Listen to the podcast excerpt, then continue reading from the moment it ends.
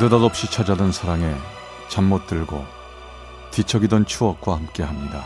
라디오 사랑극장 어느 날 사랑이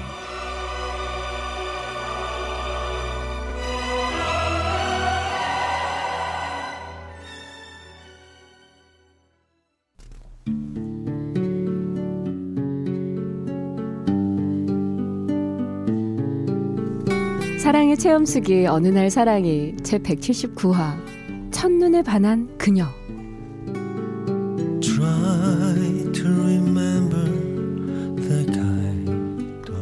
벌써 10여 년이 지난 이야기네요. 그때는 제 나이가 스물하나. 재수 후 김해에 있는 대학에 입학한 저는 대학 생활을 즐기느라 정신없는 하루하루를 보내고 있었습니다 그러던 중 수업 끝나고 소개팅을 해준다는 친구 얘기에 들떠 수업에 들어가는데요 갑자기 모르는 번호로부터 전화가 오기 시작했습니다 아이 돈 누구야? 이 도대체 몇 번이지? 안 되겠다. 나가서 바꿔야지. 전 휴대폰을 들고 강의실 밖으로 나갔습니다. 누구세요? 저기 이선균 씨 폰 아닌가요? 저기요 혹시요 도서관에서 지갑 잃어버리지 않으셨어요? 저는 그제서야 지갑을 잃어버렸다는 걸 알게 됐죠. 어? 아, 아 그러네요. 몰랐습니다. 어, 어디 계세요? 도서관요? 저, 아, 제가 지금 가겠습니다.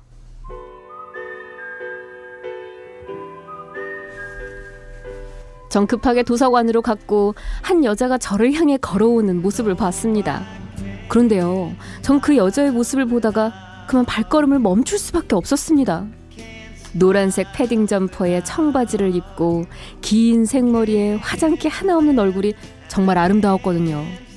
전 태어나 처음 예쁘다는 말이 아닌 아름답다는 말을 처음 머릿속에 떠올렸습니다. 한눈에 반하고만 거죠. 지갑 안에 신분증하고 연락처가 있길래요. 보고 연락드렸어요. 아, 예. 감사합니다. 정말 감사합니다. 저는 쿵쾅쿵쾅 뛰는 심장에 그저 고개만 꾸벅꾸벅거리며 도망치듯 도서관을 빠져나왔죠. 그리고 잠시 후 정신이 들면서 제대로 감사의 표시도 못하고 멍청하게 돌아 나온 것 같아 자책이 됐습니다. 전 다시 도서관으로 돌아가 그녀 옆에 음료수를 놓고는 도망치듯 도서관을 빠져나왔죠. 이미 그날의 소개팅도 머릿속에서 떠나가 버린 지 오래였습니다. 야, 너 왜 그래, 임마? 정신 나간 사람 같아. 갑자기 소개팅도 안 한다고 그러고 왜 그래? 아, 야, 야, 야. 저기 있잖아. 응, 내 지갑 찾아준 여자랑 응. 그 어떻게 잘해볼 수 없을까? 어? 뭐, 야. 뭐? 야. 지갑? 어, 이, 미치겠다. 어떡하지? 야 야 야 야, 진정하고 머리를 써 머리를. 너 그 여자한테 전화 받은 거 아니야 한 통? 그렇지. 그러면 전화번호가 남아 있을 거 아니야. 어, 맞아. 아, 마, 아, 맞아, 맞아. 야, 내가 왜 그 생각을 못했지? 야, 넌 역시 천재다, 천재야. 어? 전 그녀에게 일단 문자를 보내기 시작했고 문자로 대화를 시작했습니다.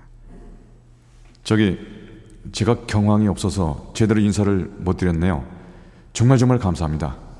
전 1학년 신입생입니다. 그래요. 전 졸업 예정인 4학년 학생입니다.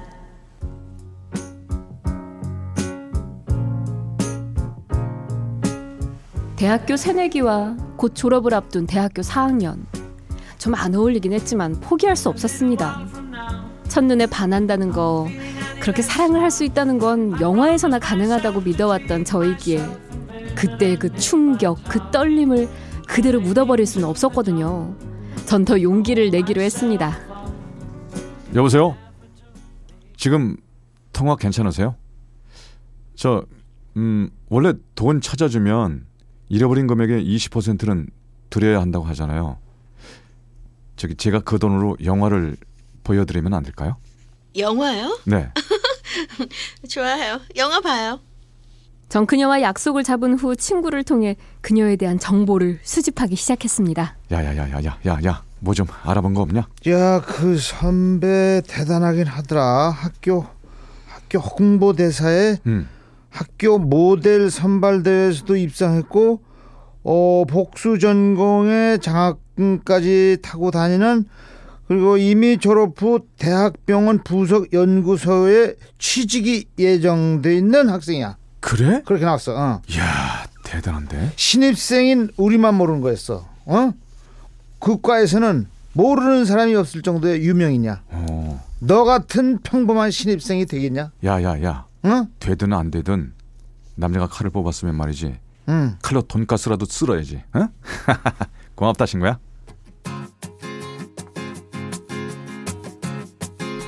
전 사실 조금 기가 죽었지만 그래도 포기하지 않기로 마음먹었습니다.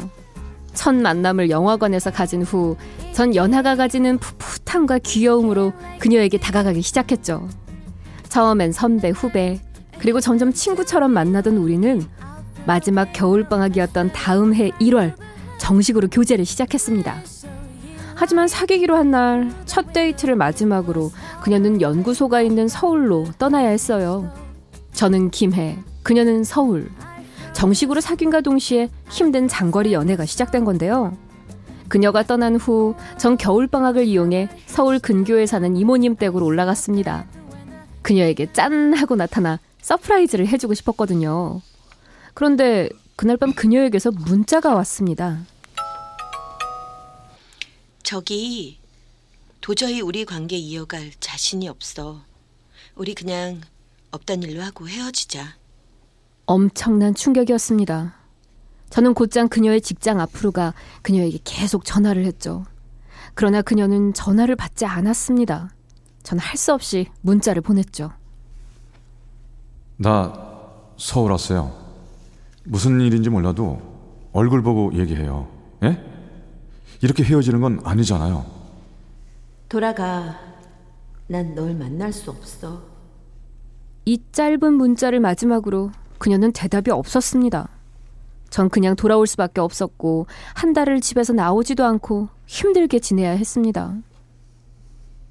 그리고 새 학기가 시작될 무렵 그녀에게서 문자 한 통이 왔더군요.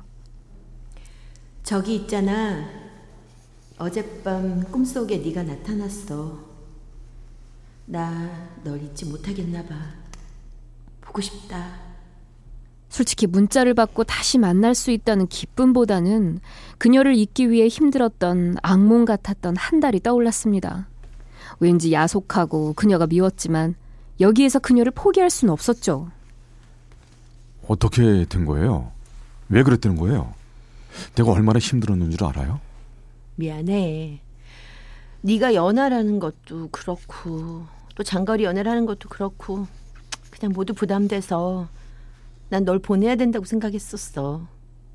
근데 나도 힘들더라. 매일같이 네 생각이 났거든. 나 이제부터 절대로 안 그럴게. 응? This is the way you left me. I'm not pretending. No hope, no 우린 그렇게 다시 만나기로 하고 장거리 연애를 시작하게 됐습니다. 한 주는 제가 기차 타고 올라가고 한 주는 그녀가 비행기 타고 내려오고 새벽 늦게까지 통화하고 커플링도 하고 그렇게 우린 알콩달콩 다시 연애를 이어갔죠. 그날은 화이트데이가 끼인 주말이었는데요. 전 커다란 인형과 사탕 바구니를 안고 서울로 향했습니다. 어, 이쁘다. 나 이렇게 큰 인형 처음 받아봐. 내 마음이에요. 사랑해요.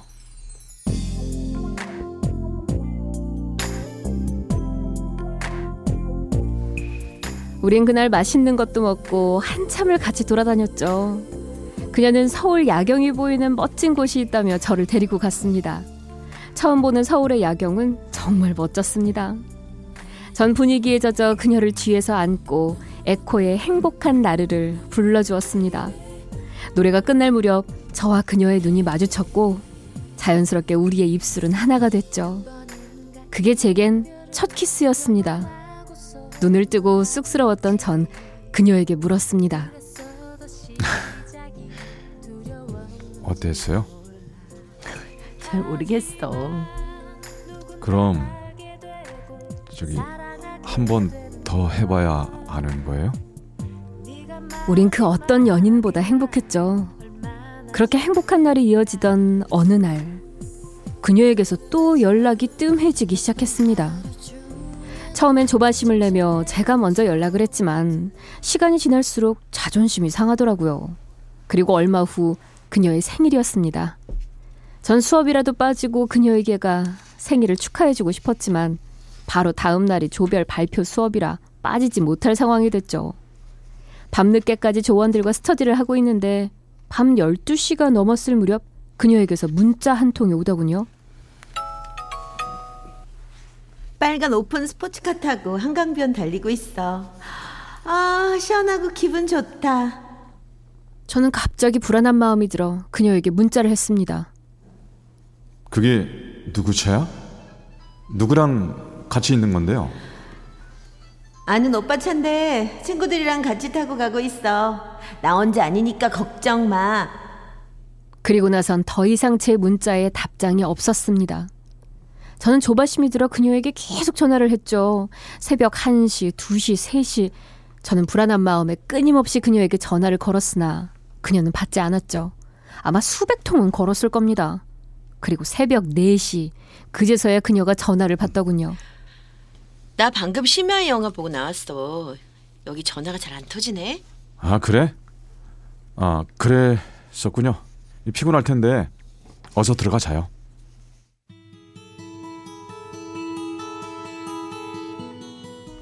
우린 짧게 전화를 끊었습니다. 그제서야 악몽 같았던 하루가 끝났죠. 그녀에 대한 제 믿음이 깨져가기 시작해서 그랬던 걸까요? 아니면 그녀로 인해 받았던 기다림의 고통에 질려서 그랬던 걸까요? 뭔가를 확인한 건 아니었지만 그녀에 대한 제 마음은 조금씩 식어가기 시작했습니다. 그, 일이, 그 일이 있고 난 후 몇 주가 지난 주말 그녀가 내려왔죠. 전 예전과 다른 모습으로 그녀를 대했습니다. 나한테 화난 거 있어? 화난 거 있냐고요? 좋아요. 다 말할게요. 요즘 왜 그렇게 연락을 안 해요? 그리고 그 아는 오빠 누구예요? 왜 밤늦게 남의 스포츠카를 타고 달리는 거냐고요? 그리고 또 그 사진 속에선 그 커플링은 왜 안 끼고 있어요? 아, 정말. 사회생활 처음이라 요즘 너무 힘들고 피곤해. 그리고 그때도 말했지만, 아니, 그냥 아는 오빠일 뿐이고, 그리고 그날도 다른 사람들하고 함께 있었어. 심야 영화 보고 나왔고, 뭐 영화관이라 그런지 전화가 잘 연결되지 않았을 뿐이고. 그리고 나 연구소에서 일할 때 항상 장갑을 껴야 되기 때문에 커플링 잘 못 챙길 때 많아. 아니, 날 그렇게도 이해 못 해줘? 그녀의 대답에도 저는 그녀에 대한 믿음을 쉽게 회복하지 못했습니다. 아니, 그녀에 대한 불신 속에서 겪어야 했던 고통들이 더 힘들었나 봅니다. 그녀는 눈물 맺힌 눈으로 나를 바라보며 말하더군요. 너 이제 날 믿지 못하나 보구나. 그래, 뭐 어쩔 수 없지 뭐. 이 커플링 돌려줄게. 잘 가.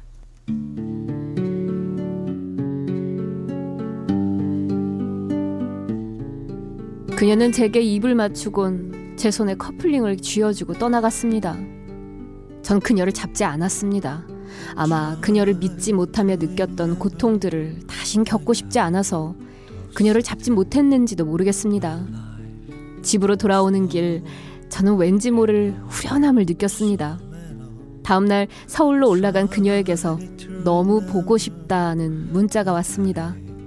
전 편지할게요란 단문자를 보내곤 다신 그녀에게 연락을 안 했습니다. 그녀는 저를 사랑했던 걸까요? 제가 너무 그녀를 못 믿었던 걸까요? 1년쯤 지나 제 생일날 우연히 그녀의 소식을 들었습니다. 어느 대기업 다니는 남자와 결혼을 한다더군요. 지금도 궁금합니다. 그녀와 전 사랑했던 걸까요? 아니면 저 혼자만의 집착이었을까요? 제 생애 처음으로 첫눈에 반한 그녀와의 사랑은 이렇게 끝이 나고 말았습니다.